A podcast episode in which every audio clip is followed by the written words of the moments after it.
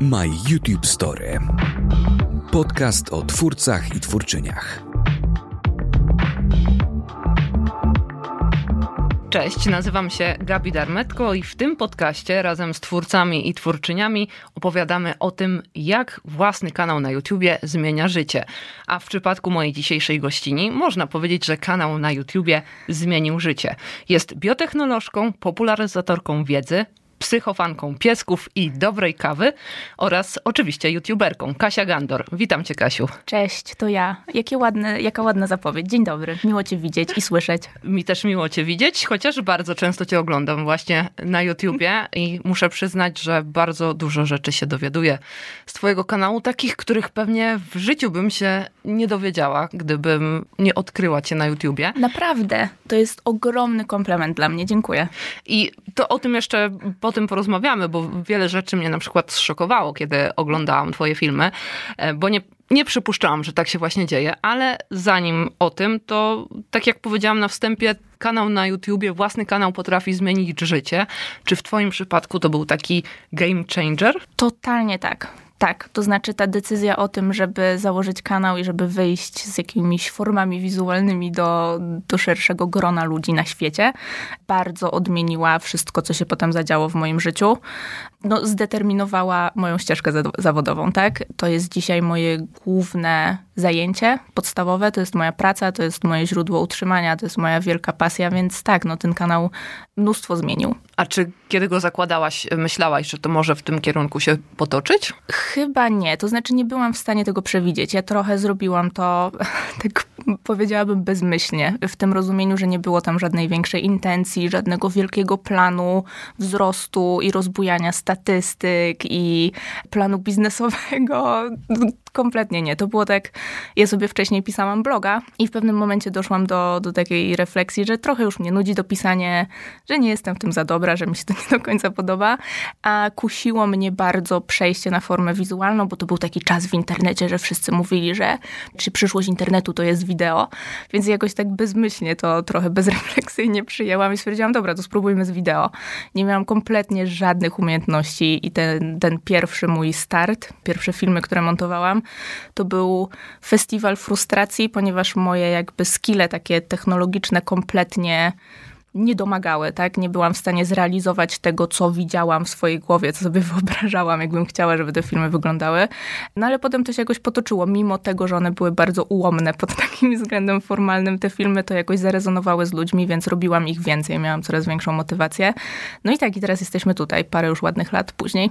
Obejrzałam sobie ten e, twój pierwszy film. Ja nie mogę go oglądać. Naprawdę? Ale nie, nie właśnie mogę na niego patrzeć. Zauważyłam, że on jest od początku taki masz pomysł na ten kanał, że już mm. jest ten element, że rysujesz tam jakieś dane na kartce, czyli to nie było tak, że mm. zupełnie stawiasz kamerę i taka gadająca głowa. Nie, nie, on był przemyślany pod względem jakiegoś takiego scenariusza, zawartości i tak dalej. Ja miałam wszystko rozpisane.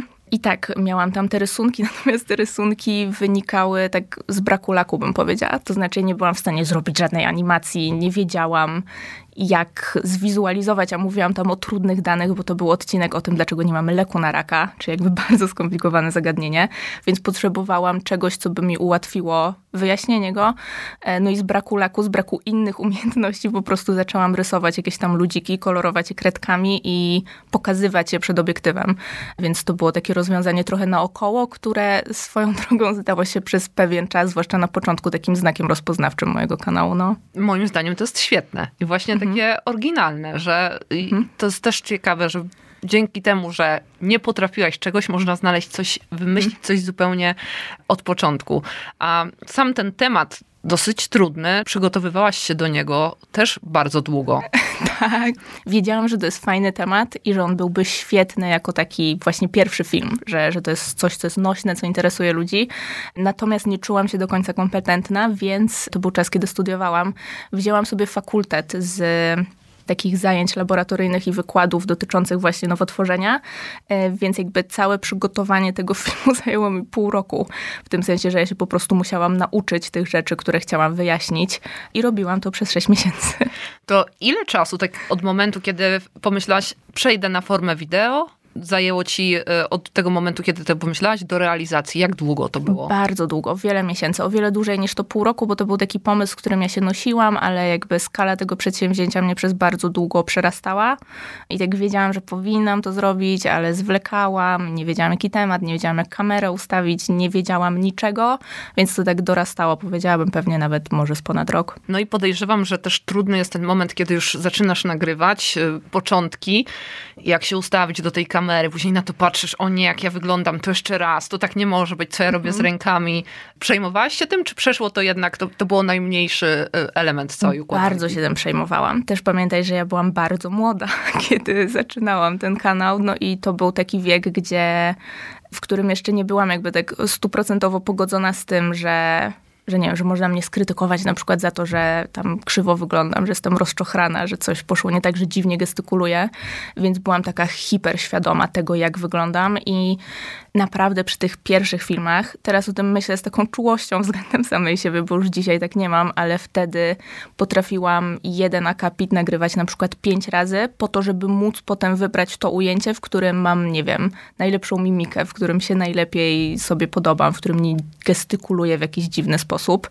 Więc to była no orka na ugorze pod każdym względem na początku. A dzisiaj jakbyś miała dać radę komuś, kto zaczyna i mhm. właśnie ma takie opory przed kamerą, jak to będzie wyglądać, mhm. jak będzie brzmieć. Co byś mu powiedziała? Każdy tak ma. Każdy odczuwa coś dziwnego, jakiś taki cringe, kiedy słyszy swój głos. To po pierwsze i kiedy się widzi, że jakby obraz z kamery, z obiektywu jest zawsze trochę inny niż to, co się widzi w lustrze, niż takie nasze wyobrażenie o samym sobie wdrukowane w, w głowę. Każdy tak ma, przypuszczam, że Brad Pitt tak ma, Sofia Loren, wszyscy najpiękniejsi ludzie świata, więc trzeba po prostu się tym nie przejmować i przejść nad tym do porządku dziennego. I na pewno oczy innych ludzi nie są względem tych wizualnych aspektów aż tak krytyczne jak nasze własne, więc tym kompletnie nie warto sobie zaprzątać głowy i to zmarnowanie czasu. I też wydaje mi się, że nie ma co się fiksować nad takimi technikaliami po prostu odpal telefon, nawet w trybie selfie, powiedz coś, jakby dla ludzi ważniejsze zawsze i fundamentem każdej treści, filmu zwłaszcza, nie jest jakieś tam, wiesz, takie szachermacherstwo, jak ja na to mówię, bajery wizualne, tylko jest historia, story, tak? To, czy masz coś ciekawego do powiedzenia, czy jesteś w stanie być dobrym narratorem, narratorką, czy masz jakąś charyzmę, czy zaciekawisz kogoś innego, to jest clue. Więc tak, więc miej coś ciekawego do powiedzenia, to jest najważniejsza rada. Mhm. A kiedy nadszedł taki punkt zwrotny? Podejrzewam, że było ich kilka, ale taki pierwszy, kiedy stwierdziłaś, aha, to jest dobry trop, trzeba mhm. iść w to i przekładać 100% energii właśnie na mój kanał na YouTubie. To był właśnie ten pierwszy film, bo on się jakby kompletnie nie zdawałam sobie do końca sprawy, co się wtedy dzieje, bo ten film, on trafił na wykop, on jakby bardzo dobrze się wyświetlił, miał tam w kilka dni chyba ze 100 tysięcy viewsów, co jest jakby jak na pierwszy film kogoś w historii no, ogromną liczbą. I ja trochę nie wiedziałam, że to jest wyjątkowa sytuacja. Miałam tak, a, czyli ten YouTube tak działa, po prostu coś robisz i nagle milion ludzi to ogląda. I to takie proste. A, tak, i to, że jakby no, było to skomplikowanym procesem, ale że wow, że to się opłaca, nie? Że, że zostaje to wynagrodzone.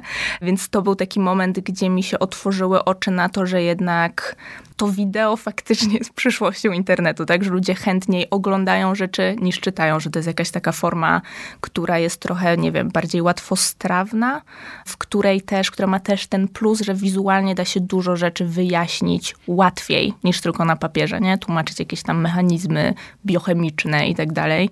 Więc tak, więc to był tak naprawdę ten pierwszy film, kiedy pomyślałam, o kurczę, Czyli teraz cała naprzód idziemy w tego YouTube'a.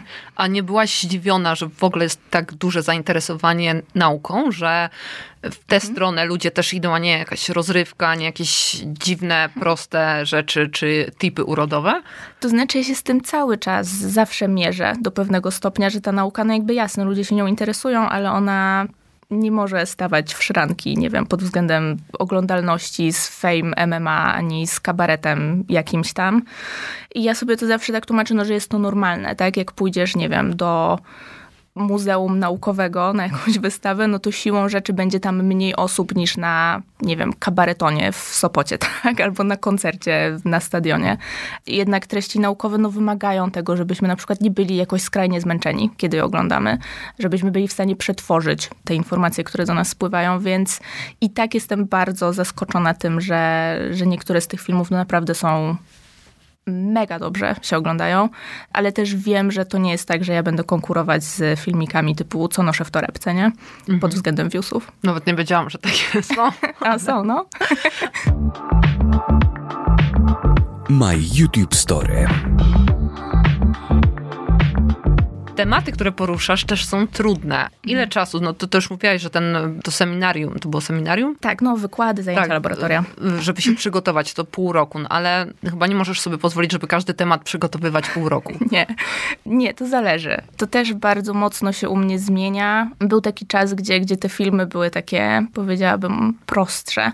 To znaczy tam to były, wiesz, trzy ciekawostki, o, tak, nowe badanko wyszło i ono dotyczy tego, ja po prostu je referowałam.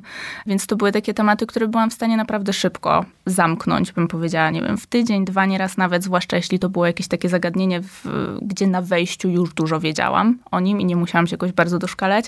Natomiast tak w ostatnich miesiącach ewoluują te moje filmy i, i też ewoluują moje zainteresowania i coraz bardziej mnie interesują rzeczy, które są takie na skraju różnych sektorów tematycznych, które są trochę gdzieś na styku nauki, społeczeństwa, może trochę urbanistyki, trochę jakichś takich debat, nawet politycznych, które, które są ważne, istotne. Więc to są takie tematy, no, które zżerają mnie na bardzo długo. Teraz na przykład kończymy film o legalizacji marihuany. Czy to jest dobry pomysł? Jakie są argumenty za i przeciw? No i to jest temat, który zaczęliśmy realizować realizować jeszcze we wrześniu, a rozmawiamy na koniec listopada, więc no to są dwa miesiące roboty takiej właściwie non-stop, nie? Więc tak, więc to nie ma trochę reguły, ale trochę coraz bardziej skłaniam się ku temu, żeby jednak robić filmy takie pogłębione, takie jak najbardziej kompleksowo traktujące o różnych sprawach, więc no, z tym też idzie to, że trzeba temu poświęcić dużo czasu.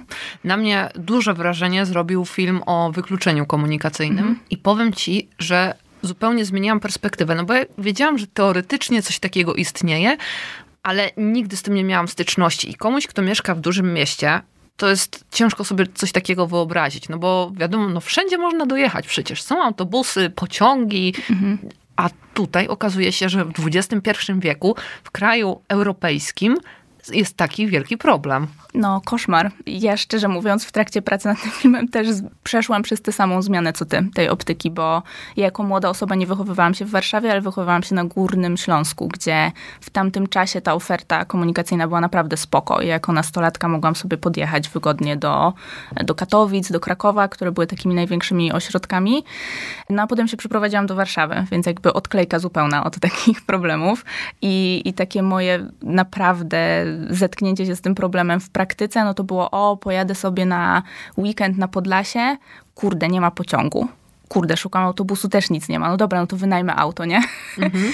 e, I to tak się zaczęło, że zaczęłam o tym myśleć parę lat temu i gdzieś tak tu mi mignął jakiś reportaż, tu była jakaś fajna książka, tu widziałam, że ten temat tak trochę podsiąka do jakiejś debaty i, i w pewnym momencie miałam tak, kurde, to chyba jest ciekawe, że jakby zobaczmy, co się za tym kryje i też nie spodziewałam się, że tam się kryje problem aż takiego kalibru i nie spodziewałam się, że ten film tak zarezonuje z ludźmi, że tam jak sobie ktoś wejdzie w ten film, to tam w komentarze są tysiące i właściwie każdy jeden z nich to jest jakiś czyjś osobisty przykład tego, w jaki sposób ten problem go dotyczy, w jaki sposób ten problem definiuje jego życie. Jak ja powiedziałam o tym na Instagramie gdzieś tam, że hej, jak macie jakieś historie, to mi je wyślijcie, dostałam po prostu zalew maili od ludzi, którzy dosłownie mówili, że na przykład zostało ze mną to zdanie, ono jest zresztą w tym filmie. Jedna dziewczyna napisała, że ona obserwując swoje dorastające rówieśniczki, czuła się absolutnie wykluczona, bo nie mogła iść na basen, na angielski, na imprezę, na zakupy, do kina, nigdzie.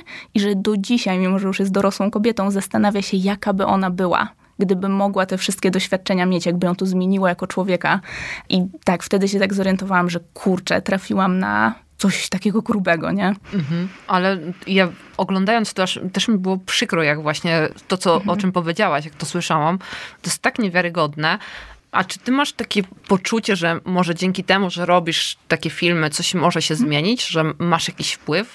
Tak, mam wrażenie, że nawet ten, ten przykład tego transportu zbiorowego, że te filmy nieraz stają się trochę takim impulsem, że one się pojawiają, a gdzieś tam po tygodniu widzisz na jakimś portalu artykuł na ten sam temat, że ktoś zaczyna, gdzieś tam wiesz, ludzie mnie tagują w jakichś dyskusjach na Facebooku czy na Twitterze, widzę, że one się dzieją, że one się toczą i to mnie strasznie cieszy, bo ja mam tak, że kurczę, no że, że wydaje mi się, że są takie debaty polityczne, które po prostu jako społeczeństwo musimy odbyć, musimy się dogadać, umówić na temat tego, jak byśmy chcieli, żeby świat wokół nas wyglądał i że jest to cenne chyba, żeby ta debata się była zakorzeniona w jakichś danych, w jakichś faktach, w jakichś informacjach, jeżeli ja ich mogę dostarczyć w taki sposób, żeby to było rzetelne, uczciwe i żeby ludzie mogli z tego czerpać, żeby wyrobić sobie swoją opinię, no to jestem absolutnie zachwycona takim, takim układem. I wiesz co, bo ja też myślałam, że ta cała rozmowa na temat wykluczenia komunikacyjnego to jest taki bardziej tam narracja polityczna, żeby gdzieś Mhm. sobie podbić y,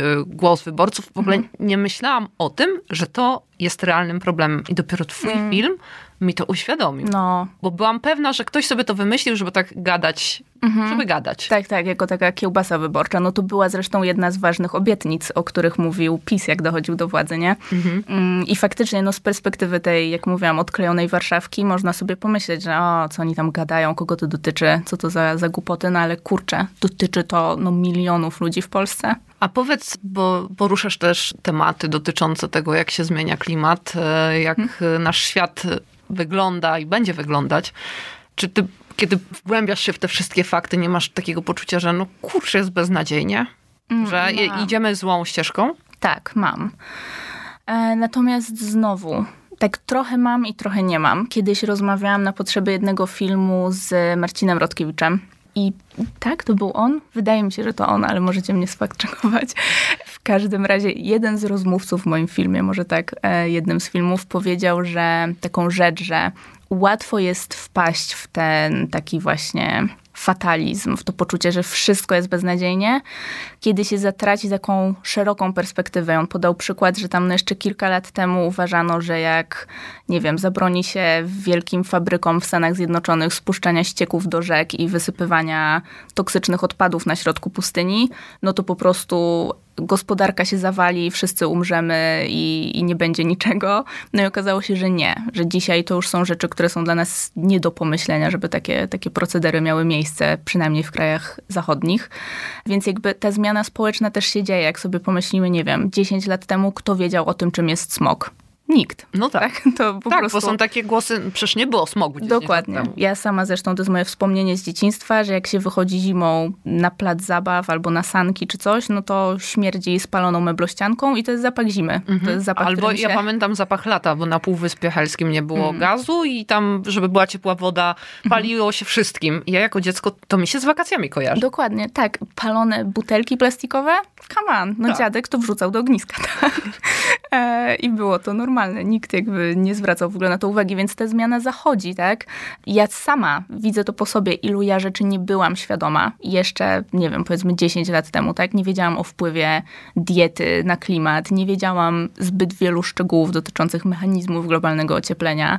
Wydaje mi się, że coraz bardziej się stajemy świadomi tego, że musimy wymagać przede wszystkim od polityków, od ludzi, którzy, którzy mają największy wpływ na, na kształt tego systemu, w którym żyjemy, że chcemy zmian, że, że warto o tym mówić, że już takie głosy na zasadzie na przykład, nie wiem, globalne ocieplenie nie istnieje, no to są traktowane jako taki tam Jak ziemia jest płaska. Dokładnie, ziemia jest płaska, albo wujek przy kotlecie tam za dużo wypił i gada głupoty, nie? Że to już nie jest brane na serio, a było brane na serio, jako taka, taki faktycznie ważki e, głos w debacie. Więc są też zmiany na, na lepsze i staram się je dostrzegać, żeby też nie wpadać w taki fatalizm, bo wydaje mi się, że to jest mało produktywne jednak. No tak, i wtedy też tak się sami napędzamy, że ojej, już jest nic dobrego nas nie czeka, a tymczasem można zmieniać różne rzeczy. A, a jakie masz takie mm, marzenie, masz taki temat, który chciałabyś zrealizować, który gdzieś tam jest jako taki Everest YouTube'owy twój? Ha, mam jedno takie miejsce na świecie upatrzone. To jest em, Nie chcę mówić dokładnie jakie, bo potem powiem, a się nie uda i wolę to zachować dla siebie. Natomiast to jest jeden z narodów, który jako pierwszy poczuje skutki globalnego ocieplenia. Jest to wyspa pośrodku oceanu, która po prostu fizycznie może zostać zalana. Bardzo bym chciała się tam kiedyś wybrać, zrobić jakiś taki reportaż stamtąd. To z takich ambitnych, bym powiedziała, ważkich społecznie tematów, a z takich mniej ambitnych, ale takich, które mnie teraz strasznie fascynują, to są gołębie. O! Jestem wielką fanką gołębi. Ja Im też. więcej Naprawdę. rozmawiam o tym z ludźmi, tym bardziej widzę, jakie kontrowersje te ptaki wzbudzają, że ludzie myślą o nich, że są latającymi Szczur. szczurami. A to są wspaniałe ptaki. I strasznie mi się marzy, żeby zrobić film o gołębiach. Ja mam taką kolekcję różnych zdjęć gołębi z całego świata. Naprawdę! O Boże, to może ty ze mną będziesz chciała porozmawiać. tak, jak gdzieś jeżdżę, potrzeby. to często o tutaj e, tam w Hiszpanii, tutaj w Lizbonie, tu w Nowym robię zdjęcia gołębi. Gołębie są wszędzie. To jest niesamowite. To są ptaki, które podbiły świat. Uwielbiam gołębie. To, totalnie może będziesz chciała porozmawiać na potrzeby filmu jako psychofanka gołębi. Bardzo chętnie, chociaż właśnie nie, bardzo chętnie ten film obejrzę, bo nie mam takiej wiedzy na temat gołębi, jakie są ich zwyczaje, jakie są ich zachowania, ale lubię na nie patrzeć i na pewno by mi ich brakowało, gdyby ich Oj, zabrakło. zdecydowanie, no. Ja na przykład taką ciekawostkę ci sprzedam na szybko, że y, gołębie były bardzo ważnymi stworzeniami w ogóle w historii II wojny światowej, bo były gołębiami pocztowymi. Tak jakby gołębia no trudno jest przechwycić, nie? Więc to był jeden z takich bardziej stabilnych sposobów komunikowania się wtedy. No niesamowite, fenomenalne zwierzaki. My YouTube Story. A czego cię YouTube nauczył? Ha, ale ciekawe pytanie, nigdy mi go nikt nie zadał. Mm, no tak, na pewno nauczył mnie tych skilli technicznych i one są nieocenione ciągle. To jest studnia bez dna rzeczy, których się można nauczyć pod tym względem. E, Nauczył mnie robienia animacji, nauczył mnie dużo takiego opowiadania historii, tak bym powiedziała. To znaczy, że dotarło do mnie to po wielu e, błędach i porażkach, że w robieniu filmów jest to istotne nie tylko, żeby one były takim jakby wykładem z informacji i przytoczeniem 17 tabelek i 14 wykresów, które tam przedstawiają jakieś dane, ale ważne jest to, żeby te dane ubrać w jakieś historie, żeby one miały kontekst, żeby tam coś było może tu śmiesznego, tu zaskakującego, że trzeba bardzo dużo się pogłowić nad tym, jaka jest struktura tej historii, którą chce się opowiedzieć, więc to jest też taki ważny skill.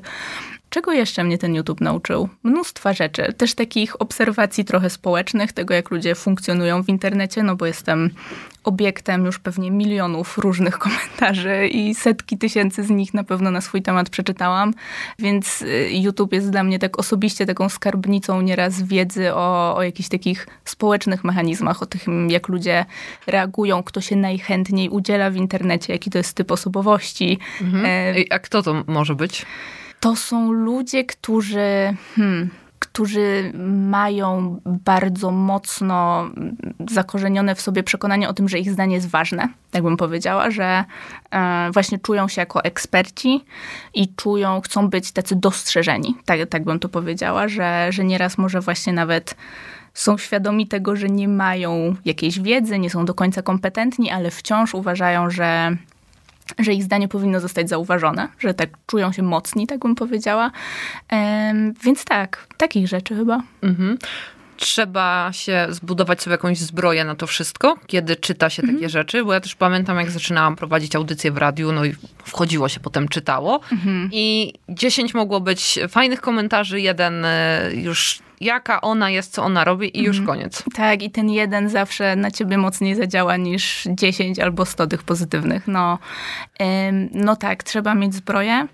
E, I ja też doszłam do wniosku, że czytanie tego wszystkiego mi absolutnie nie służy i nie mam, nie mam po prostu potrzeby dowiadywać się od każdego jednego człowieka w internecie jego opinii na mój temat, więc w dużej mierze przestałam czytać komentarze.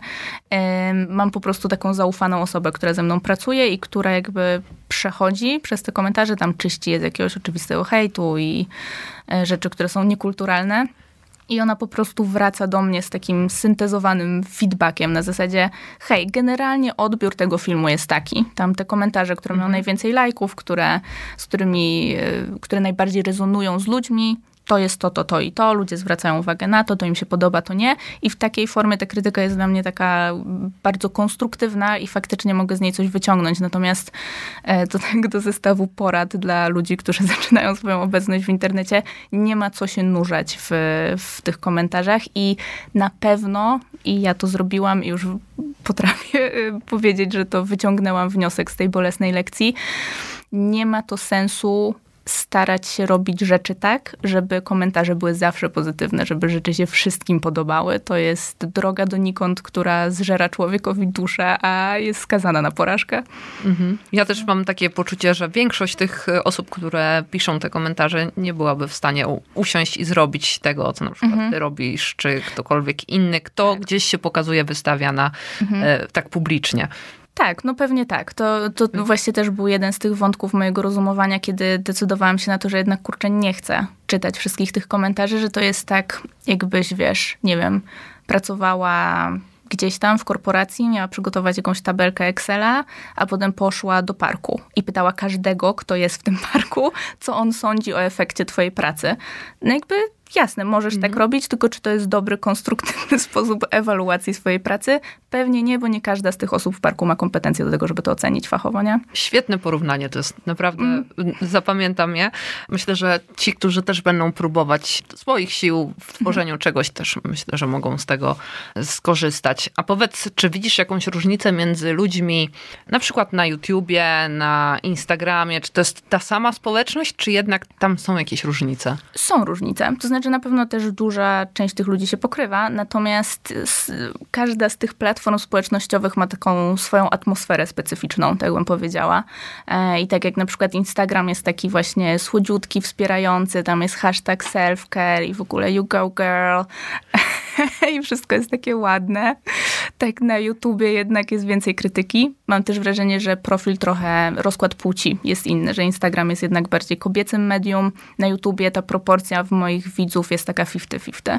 Na, na Instagramie jest znacząca przewaga kobiet, więc tam jest tak trochę bardziej na YouTubie twardo, tak? Tam się już nikt nie cacka, nikt nie wrzuca hashtagu e, selfcare i nikt nie zaczyna komentarza od słuchaj, to tylko moja opinia i nie poczuj się jakoś, ale ja uważam, że to, mhm. tego tam nie ma. Tam jest bezpośrednio i, i twardo i trzeba trochę być na to gotowym. E, TikTok też się bardzo różni. Mam wrażenie, że TikTok jest z kolei taki E, taki operujący taką estetyką brzydoty, także na TikToku rzeczy mają być takie niedopracowane, trochę właśnie brzydkie, tu fajnie jak ci widać podbródek, jakby niczego nie udajemy, jesteś, nie wiem, masz upaćkaną majonezem bluzę, no to zostań w niej, bo wszyscy wiemy, że czasami się to każdemu zdarza, e, więc na, na TikToku z kolei jest tak bardziej luźno. Na Facebooku już chyba zostali tylko najstarsi moi fani, tak mi się wydaje i ja zresztą sama też z niego trochę uciekam, więc tak, te platformy się bardzo różnią między sobą. W tym roku otrzymałaś wiele nagród za swoją twórczość i są to też nagrody takie, które dostrzega środowisko dziennikarskie, które ja miałam e, wrażenie, że do tej pory było jakoś tak mocno zamknięte na siebie, a teraz się otwiera. Czy ty widzisz właśnie to, że te światy mogą się przenikać, połączyć ze sobą? Tak, ja bym strasznie chciała, żeby te światy się ze sobą połączyły. E, I tak, ja byłam w absolutnym szoku, kiedy dostałam tę nagrodę dziennikarską, o której mówisz, bo... No musimy powiedzieć, że to jest e, nagroda imienia Andrzeja Wojciechowskiego, e, nagroda przyznawana przez Radio Z. Mhm, tak, i to jest taka nagroda od wielu lat przyznawana dziennikarzom, natomiast w tym roku po raz pierwszy została utworzona kategoria autor internetowy i ja zostałam tam wyróżniona, co było dla mnie absolutnym szokiem i to jest też dla mnie, szczerze mówiąc, taki ciężar, taki ciężar odpowiedzialności, że teraz kurczę, czyli to, co ja robię, to jest w sumie trochę dziennikarstwo, a ja nigdy Nawet o tym tak nie myślałam. Jakby to, co ja myślałam o sobie, to jest na, na z neta, nie? wiesz, tu jest memik, tu jest jakiś, e, jakaś śmieszna wstawka, że to jednak z racji tego medium niby jest jakieś takie niepoważne, a w sumie jak sobie o tym pomyślę, to nie, to jednak nie ma co się deprecjonować. To jest trochę dziennikarstwo, co ja robię. A ja ci powiem, że inaczej. Ja uważam, że to jest hmm. nawet bardziej niż dziennikarstwo, hmm. bo mówisz w swoim imieniu, ale masz więcej czasu, nie ograniczają cię jakieś e, rzeczy hmm. z góry narzucone, typu czas antenowy, to ma mieć trzy minuty i musisz powiedzieć o tym w trzy minuty możesz to z- zrobić dogłębnie i tak jak ja myślę o tym pracując w mediach, że takie dziennikarstwo jednak jest fajniejsze niż to hmm. takie fast dziennikarstwo. A, w, tym, w ten sposób mówię. No tak. To masz, masz też czas Mam wielką swobodę pod tym względem. Tak, i na przykład ja nie mam, wiesz, teraz mówiłam na początku o tym filmie o, o legalizacji marihuany nie wiedziałam, czy on będzie trwać 10 minut czy 40. Ostatecznie trwa prawie pół godziny. E, wiem, że pewnie w jakimś takim klasycznym medium trudno byłoby mi przepchnąć, hej, zrobię wam materiał, który będzie mieć 30 minut, nie? To bardziej bym się musiała zmieścić w jakiejś krótszej formie, więc tak, pod tym względem mam ogromną swobodę. Musiałam sobie przetrawić tę nagrodę i jakby takie konsekwencje, które idą z nią w parze przez kilka dni. I ja bym bardzo chciała, żeby te światy się zbliżyły, ten świat dziennikarski i świat y, tych nowych mediów, social mediów, mam wrażenie, że jest mnóstwo rzeczy, których byśmy się mogli wzajemnie od siebie nauczyć. Na przykład ja bym bardzo chętnie podszkoliła taki właśnie typowo dziennikarski warsztat, e, a z kolei wydaje mi się, że ten świat internetu mógłby wielu dziennikarzom tej, z tych tradycyjnych mediów nauczyć jakiegoś takiego obycia, rozeznania, biegłości w nowych mediach.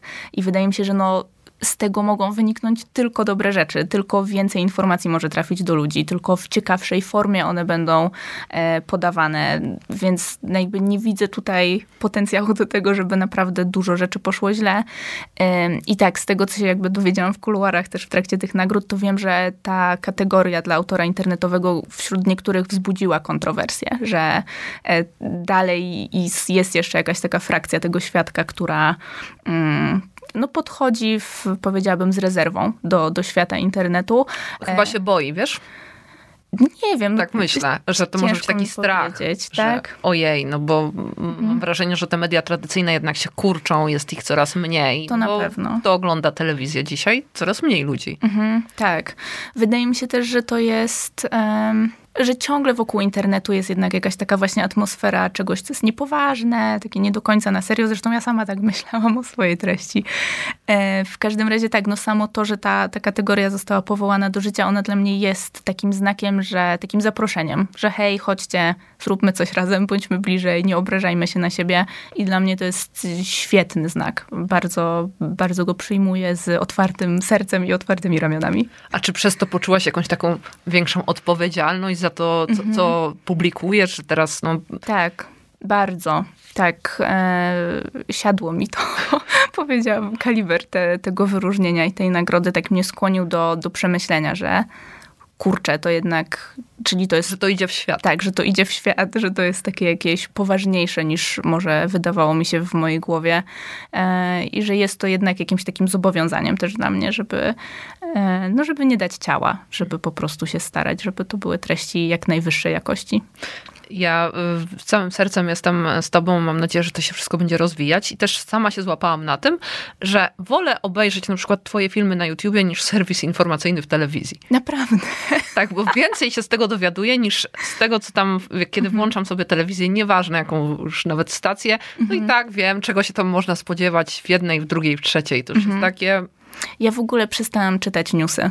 Tak, e, przeczytałam taką książkę Nienawiść spółka ZO pewnego, tak nie wiem, z rok temu, może trochę dalej.